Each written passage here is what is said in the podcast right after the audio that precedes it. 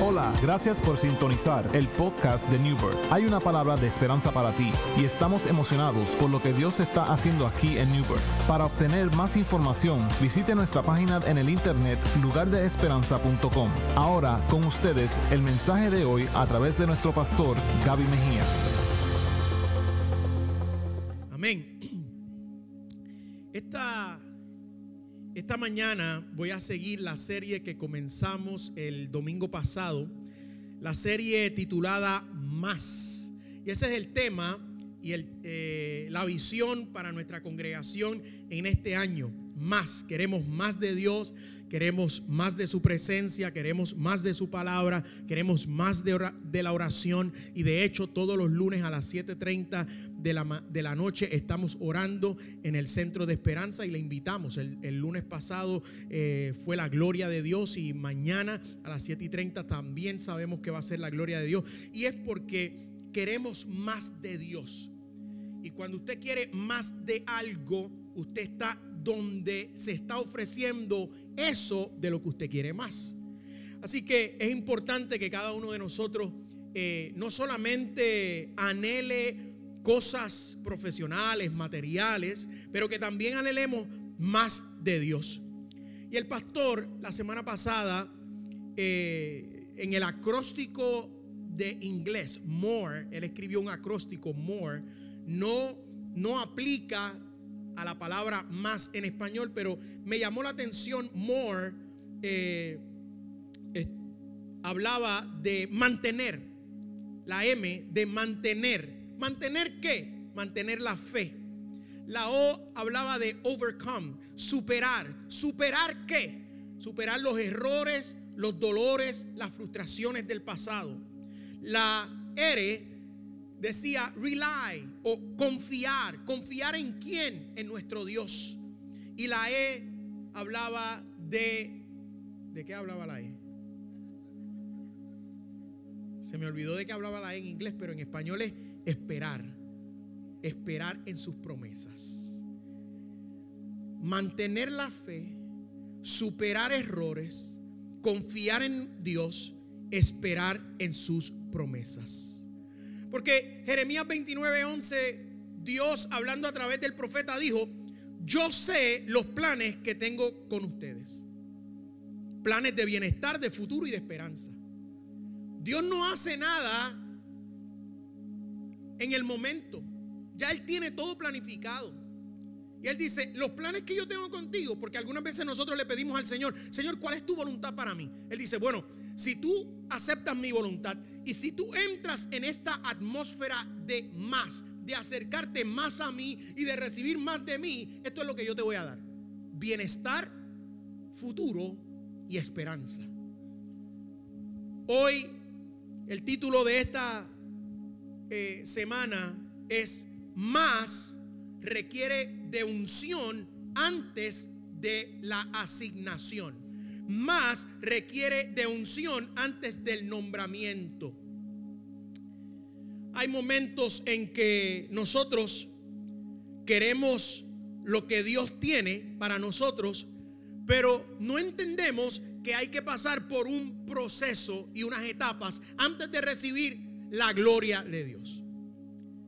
Y número uno es que necesitamos la unción de Dios sobre nuestra vida. Y, y yo sé que eso suena bien religioso, bien dominical. ¿Qué es la unción, Pastor Dwight? Es, es cuando Dios te escoge, cuando Dios pone su mirada sobre ti. Obviamente en el Antiguo Testamento, que es de donde nosotros sacamos estas referencias, y, y- y aún en el Nuevo Testamento, había una manifestación pública, física, de una unción con aceite. Y muchas veces nosotros decimos, pues yo nunca he sido ungido con aceite físico, así que ¿de qué se trata cuando tú me dices que yo debo que yo necesito la unción antes de la asignación o antes del nombramiento? Tú necesitas que Dios ponga sus ojos en ti, tú necesitas que Dios eh, eh, confíe en ti. Tú necesitas que Dios te dé un llamado especial. Tú necesitas que Dios ponga una urgencia de necesidad para servir. Y esa es la unción de Dios sobre tu vida. Eventualmente, como parte de la liturgia de la iglesia, vamos a ungirte. Pero antes de la unción con aceite eh, eh, físico, necesitas la unción divina de Dios que viene sobre tu corazón. Porque hay mucha, la realidad es que hay muchas personas que han sido ungidos con aceite físico tantas veces en el transcurso de su vida que si le apretáramos la, la frente saldría aceite. Pero eso no es lo que hace que alguien sea efectivo en su asignación o en su nombramiento. Es cuando Dios unge tu corazón. Es cuando Dios unge tu ser. Es cuando Dios unge tus prioridades. Es cuando Dios unge tu carácter. Es cuando Dios unge tus planes. La semana pasada, Dios, a través de nuestro pastor, nos hablaba de David y las cualidades que David tenía aún antes de convertirse en rey. El convertirse en rey es lo que hoy ah, se, sería o equivaldría a una unción pública o a que le pusieran aceite en la cabeza. Pero antes de eso, Dios ya lo había ungido en su corazón. Y la Biblia dice, y el pastor nos relataba, de el momento en que el rey Saúl estaba perturbado emocionalmente y espiritualmente. Uno de sus siervos le sugiere que busquen a un músico, porque hay poder en la música. Y máxime cuando es una música ungida. Yo algunas veces, desde aquí, desde la iglesia, he enviado eh, a través de los social media alguna fracción de la adoración que nosotros estamos experimentando aquí todos los domingos. Y he recibido eh, eh, contestaciones de personas que me dicen gracias. Fue de bendición. Necesito esa presencia. Lo que está ocurriendo aquí todos los domingos. Envuélvase. Llegue temprano. Adore al Señor con la adoración. Aleluya. Eso va a ser la diferencia en el resto del día. No es lo mismo llegar a mitad que comenzar desde el principio elevándonos a la presencia del Señor. El poder de la música, el poder de la música ungida. Alguien le dice al rey David, busquen a un músico. Y Saúl dice, si van a buscar a un músico, busquen a alguien que toque bien. Uno de sus criados pide la palabra y dice, yo he visto a uno. ¿Cómo se llama? Yo no sé el nombre. ¿Cuántos años tiene? Yo no lo sé. ¿Se graduó? No lo sé. ¿Tiene diplomas? No lo sé. Pero yo lo he visto. Hay gente que te están viendo sin conocer los detalles de tu vida personal. Pero hay un testimonio en ti que está llamando la atención. ¿Qué pueden decir la gente que te están viendo en el trabajo? ¿Qué pueden decir la gente que te están viendo en el vecindario? ¿Qué pueden decir la gente de ti que te están viendo en la escuela? ¿Qué pueden decir la gente de ti que te están viendo en el gimnasio? ¿Qué puede decir la gente de ti? Porque obviamente esta persona no es amigo de David, pero él dice, yo he visto a uno. ¿Y qué tú has visto en esta persona? Sabe tocar, es valiente, hombre de guerra, prudente en sus palabras y sobre todas las cosas, Dios está con él.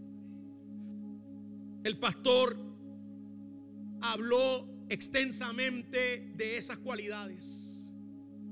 Pero esas cualidades, antes de este siervo haberlas visto, las vio Dios. Y Dios estaba como que poniendo el rompecabezas en orden. Nuestra vida frente a nosotros tal parece como que es un rompecabezas que no hace sentido el dolor que estamos pasando, la soledad que estamos pasando, la falta de recursos que tenemos, los problemas y las decisiones que tenemos que tomar. Pero Dios está poniendo todo en orden. Él no descansa. El Salmo 121 dice que el que te cuida no duerme. Él está ahí, Él está obrando aun cuando tú no lo ves.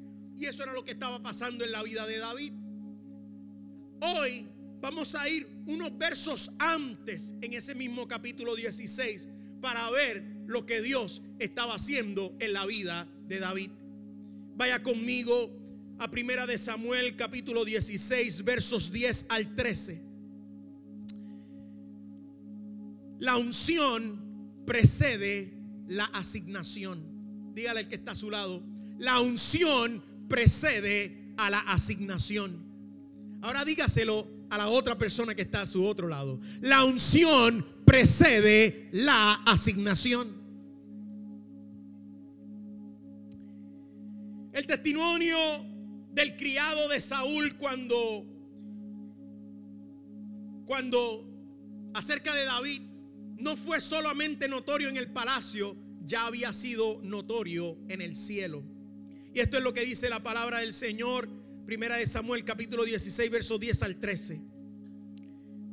Isaí le presentó a Samuel siete de sus hijos, pero Samuel le dijo, el Señor no ha escogido a ninguno de ellos. ¿Son estos todos tus hijos? Queda el más pequeño, respondió Isaí, pero está cuidando el rebaño. Manda a buscarlo, insistió Samuel, que no podemos continuar hasta que él llegue. Isaí mandó a buscar, a buscarlo y se lo trajeron. Era buen mozo, trigueño y de buen parecer y de buena presencia. El Señor le dijo a Samuel, este es, levántate y úngelo. Samuel tomó el cuerno de aceite y ungió al joven en presencia de sus hermanos. Entonces el Espíritu del Señor vino con poder sobre David y desde ese día estuvo con él. Luego Samuel regresó a, Rama. Ya el cielo había notado a David antes que el criado de Saúl lo hubiese visto. Dios desecha a Saúl por su desobediencia y aparta su espíritu de él. Saúl es el primer rey de Israel. Dios aparta su espíritu.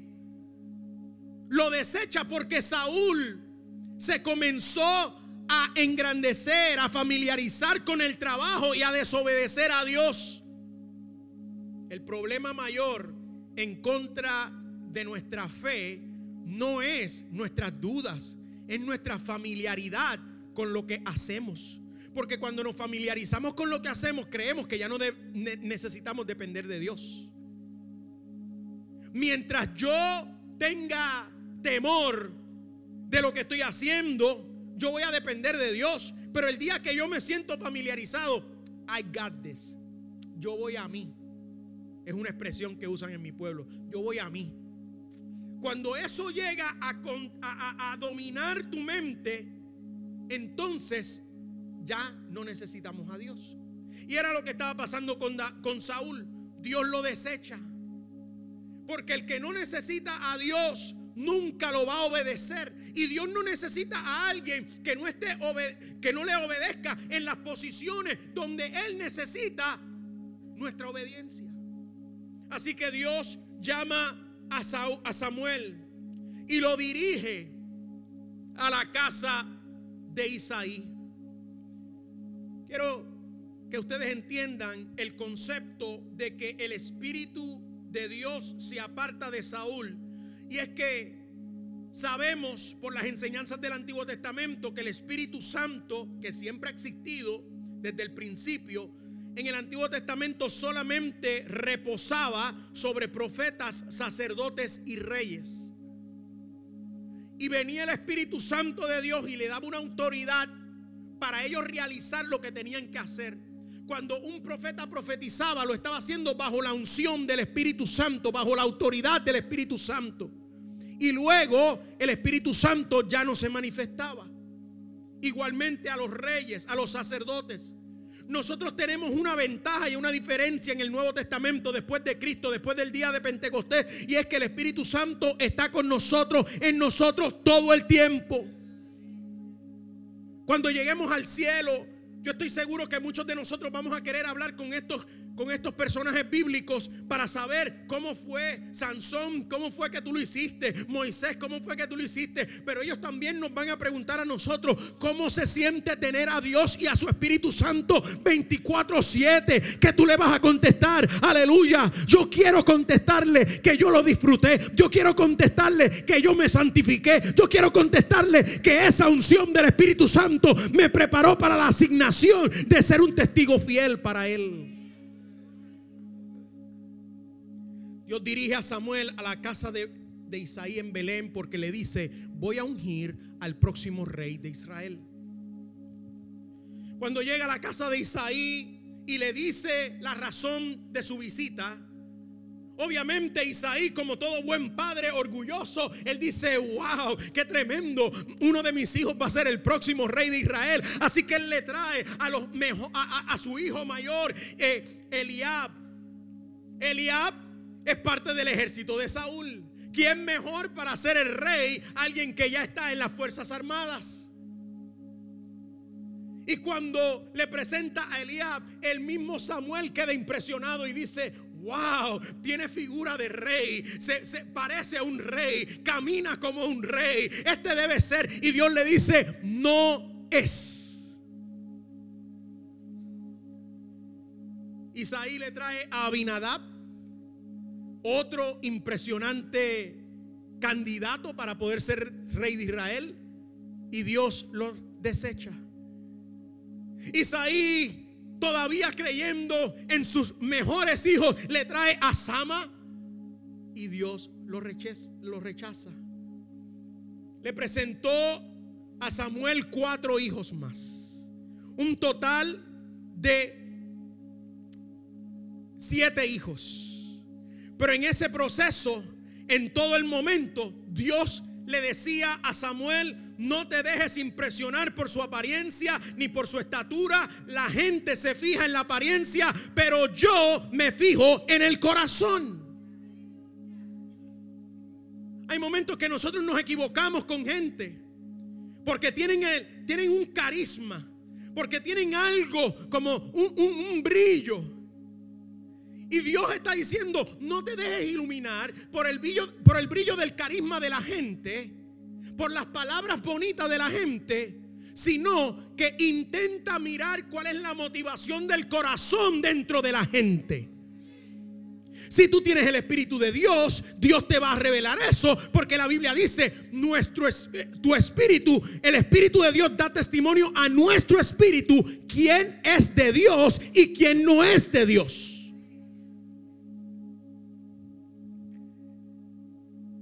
Isaí está preocupado porque él ha obedecido a Dios. Estoy en la casa de Isaí, estoy viendo los hijos de Isaí, pero Dios, tú me dices que ninguno es.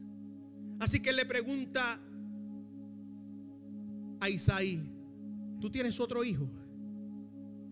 Y esto me dolió. Cuando yo leí y, estudiaba esto, esto me dolió.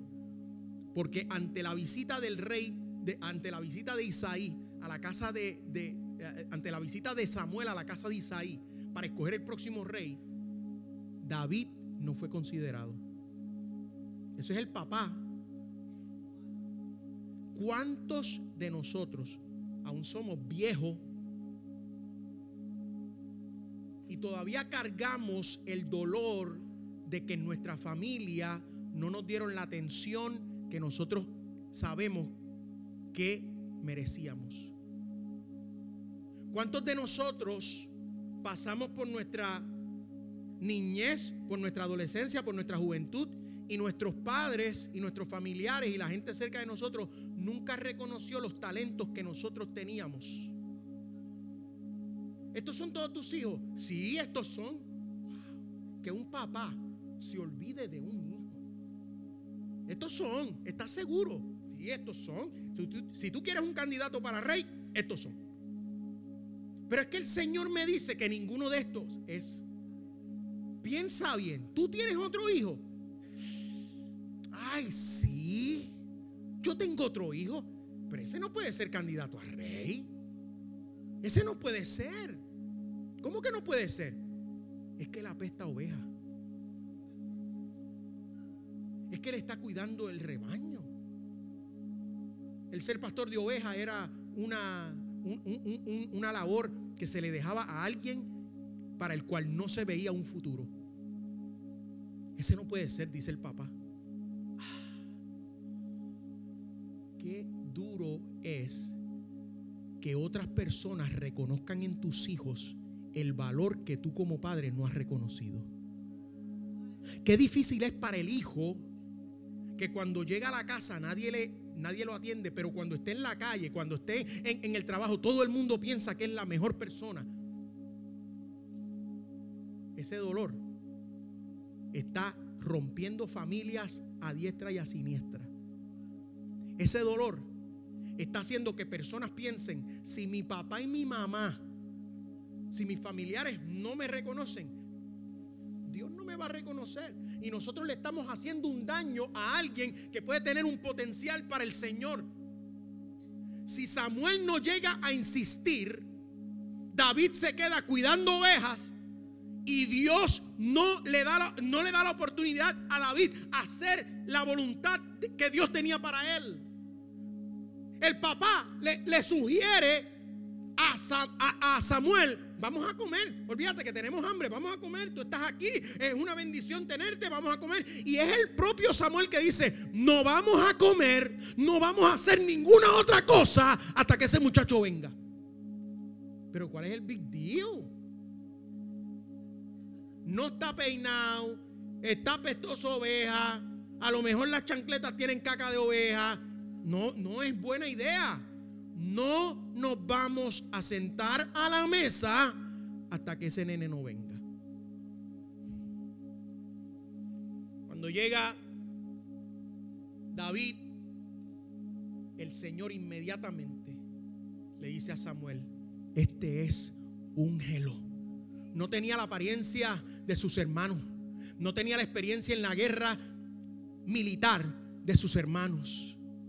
Y cuando Dios lo, lo, ve, cuando Samuel lo ve y Dios le dice, úngelo, este es, yo me imagino que sus hermanos dijeron, ¿What? Y su papá se arrascó la cabeza.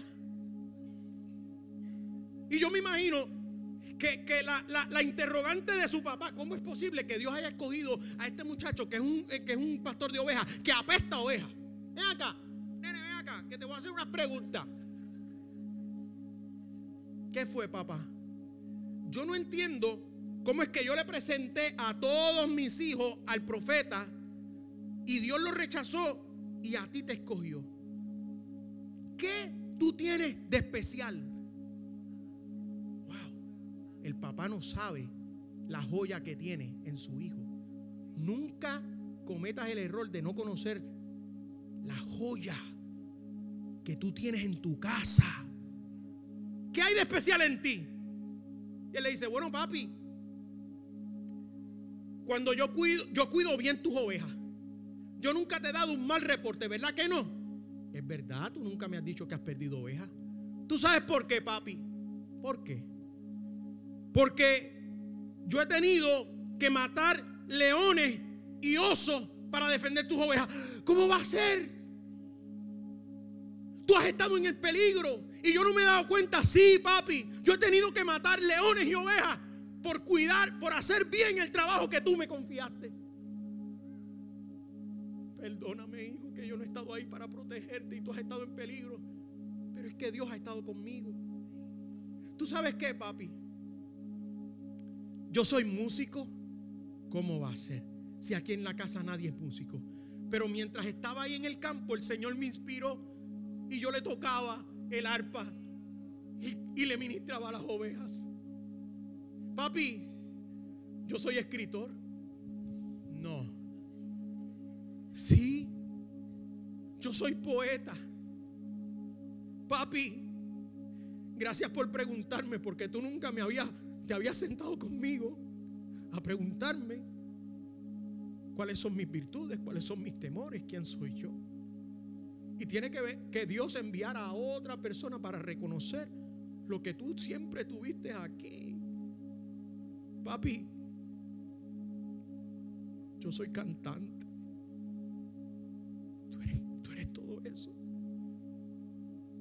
Antes de que me llamaran a venir aquí, yo he escrito más de 100 canciones. ¿Cómo va a ser? Y la que escribí esta mañana decía algo así. Te exaltaré, mi Dios, mi rey, y bendeciré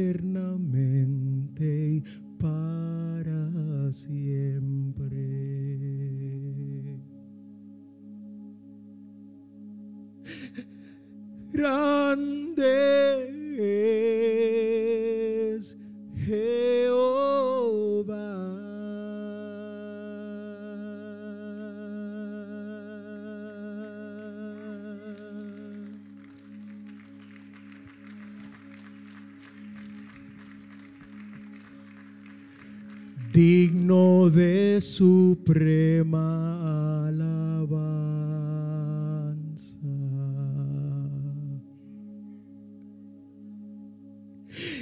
Y sus grandezas inescrutables.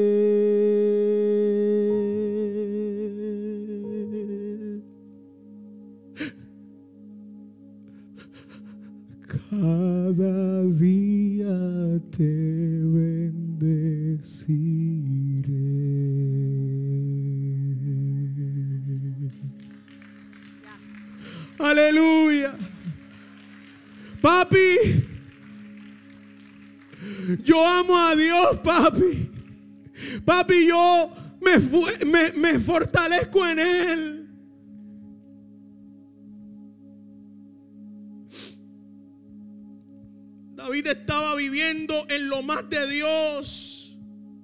Aunque había sido ignorado por otros, quizás tú has sido ignorado por mucha gente, pero tú sigues viviendo en lo más de Dios. La gente conoce tu nombre, pero no conoce tu historia. Sigue viviendo en lo más de Dios. El domingo te pones tu mejor ropa. El domingo te pones tu mejor eh, eh, eh, sonrisa. Pero la gente no sabe que tú dentro de la se- entre semana estás viviendo en lo más de Dios. Y es lo que te fortalece para poder estar aquí el domingo.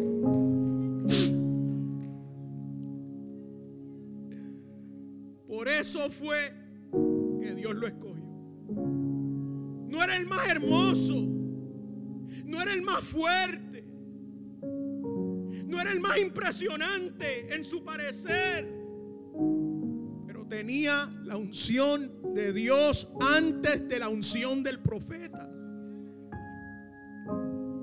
Vivir en lo más de Dios te da el poder para vencer en el reino espiritual.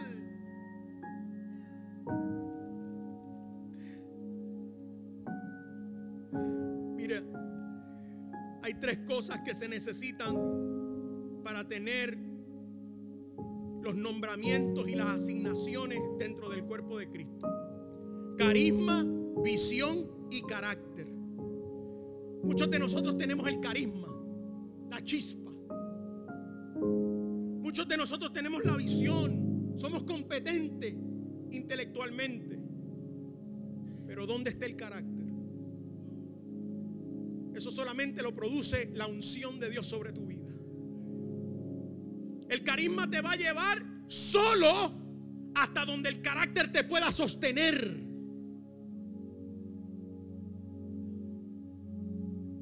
Yo serví como copastor de mi papá por muchos años. Y un día, yo cuando me casé, viví en la casa donde me había criado. Así que mis papás se mudaron a otra casa y yo me quedé en esa casa. Los vecinos me conocían. Yo entendía que tenía una visión y que tenía el, el carisma para ser el predicador de la iglesia. Pero ocurrió algo, y con esto voy a cerrar, ocurrió algo que me enseñó una gran lección. Yo no soy handyman, pero mi papá sí. Y recuerdo que un día se, se dañó la secadora o la lavadora de la casa. Y yo lo llamé. Ese día yo recuerdo que los vecinos de nosotros, las casas en Puerto Rico son bien, bien eh, cercanas una de la otra. Y como no tenemos aire acondicionado central, todo, todo se oye, todo lo de las casas se oye. Y ese día nuestros vecinos tenían la música bien eh, fuerte, a todo lo que da. Y yo llamé a mi papá y mi papá llegó rápido para arreglar la lavadora. Y mientras mi papá estaba estacionando su carro, mi vecino que se llamaba Don Luis comenzó a gritar, Jeffrey, Jeffrey, Jeffrey. Jeffrey era su hijo que tenía la música bien en alto volumen. Y finalmente Jeffrey lo escucha y le dice, ¿qué fue? Y le dice, baja el radio. ¿Por qué? Don Guillermo está aquí. Don Guillermo es mi papá. Pero don Guillermo no iba a visitar a don Luis.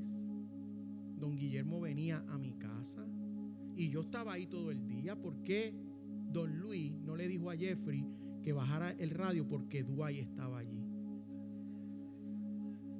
Es que el carácter producido por la unción sobre mi papá, había dado testimonio en aquella comunidad. No que yo tuviera un mal testimonio, pero ya mi papá había ganado el respeto de la gente porque se había ganado el respeto de Dios.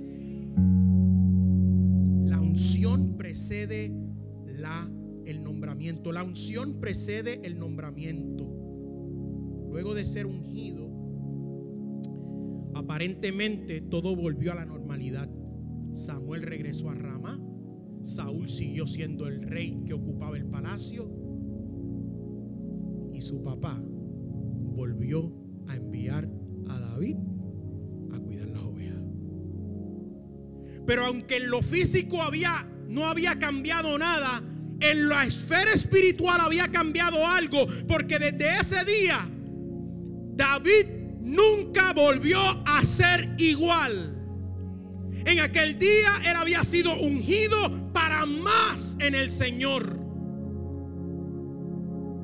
Mi experiencia es que hay veces que Dios te llama, te unge, te prepara y luego hay un proceso de espera para trabajar en tu carácter antes de la asignación o el nombramiento. No te desesperes.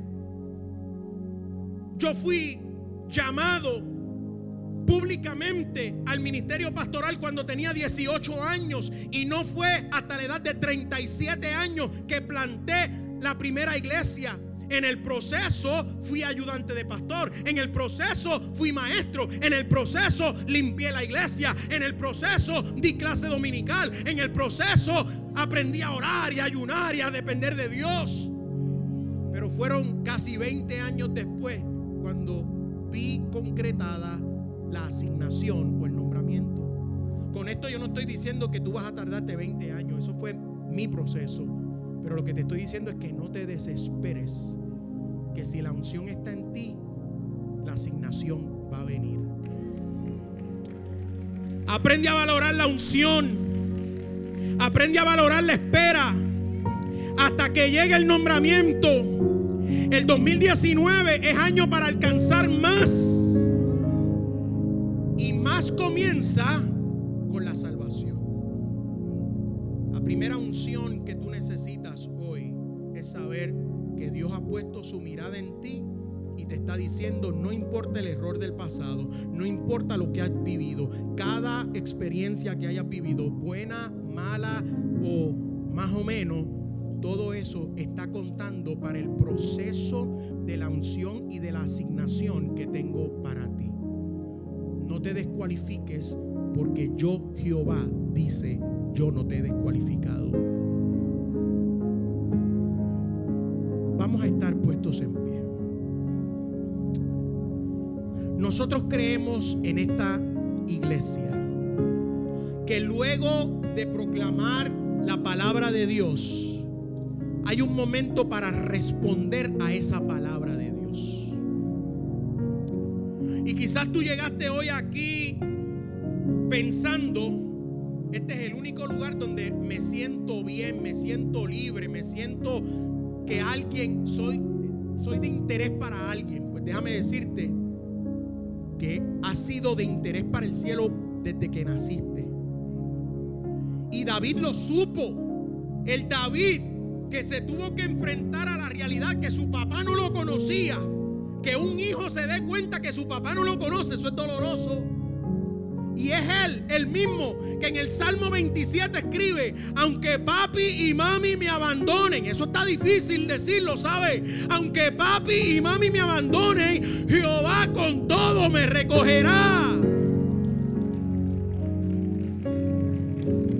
Yo no sé quién te abandonó.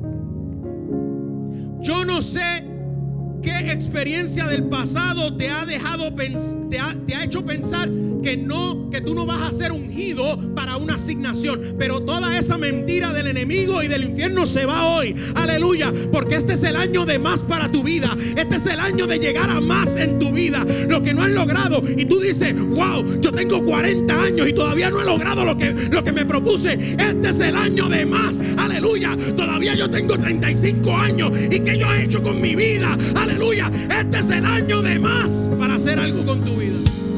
Y todo comienza permitiéndole al Señor ser el dueño de tu corazón. Quizás no has logrado más porque lo has intentado en tus propias fuerzas. Quizás no has logrado más porque el rechazo de aquellas personas que tú pensabas que te tenían que animar y afirmar no lo, no lo hicieron. Pero el Señor siempre ha estado ahí contigo. Estás vivo, estás escuchando este mensaje porque Dios quiere más para ti. Con todo ojo cerrado, toda cabeza inclinada, voy a contar hasta tres. Cuando yo cuente hasta tres, si tú quieres entregar tu corazón al Señor y comenzar a vivir en lo más, no importa quién no ha reconocido tus, tus talentos, no importa quién te ha desilusionado, no importa, el Señor ha visto tu aflicción. El Señor ha visto tus lágrimas y las va a enjugar. David, yo me imagino que después que peleaba con el oso y con el león, estaba llorando y asustado. Y nadie supo eso. Y nadie estuvo ahí. Y nadie lo animó.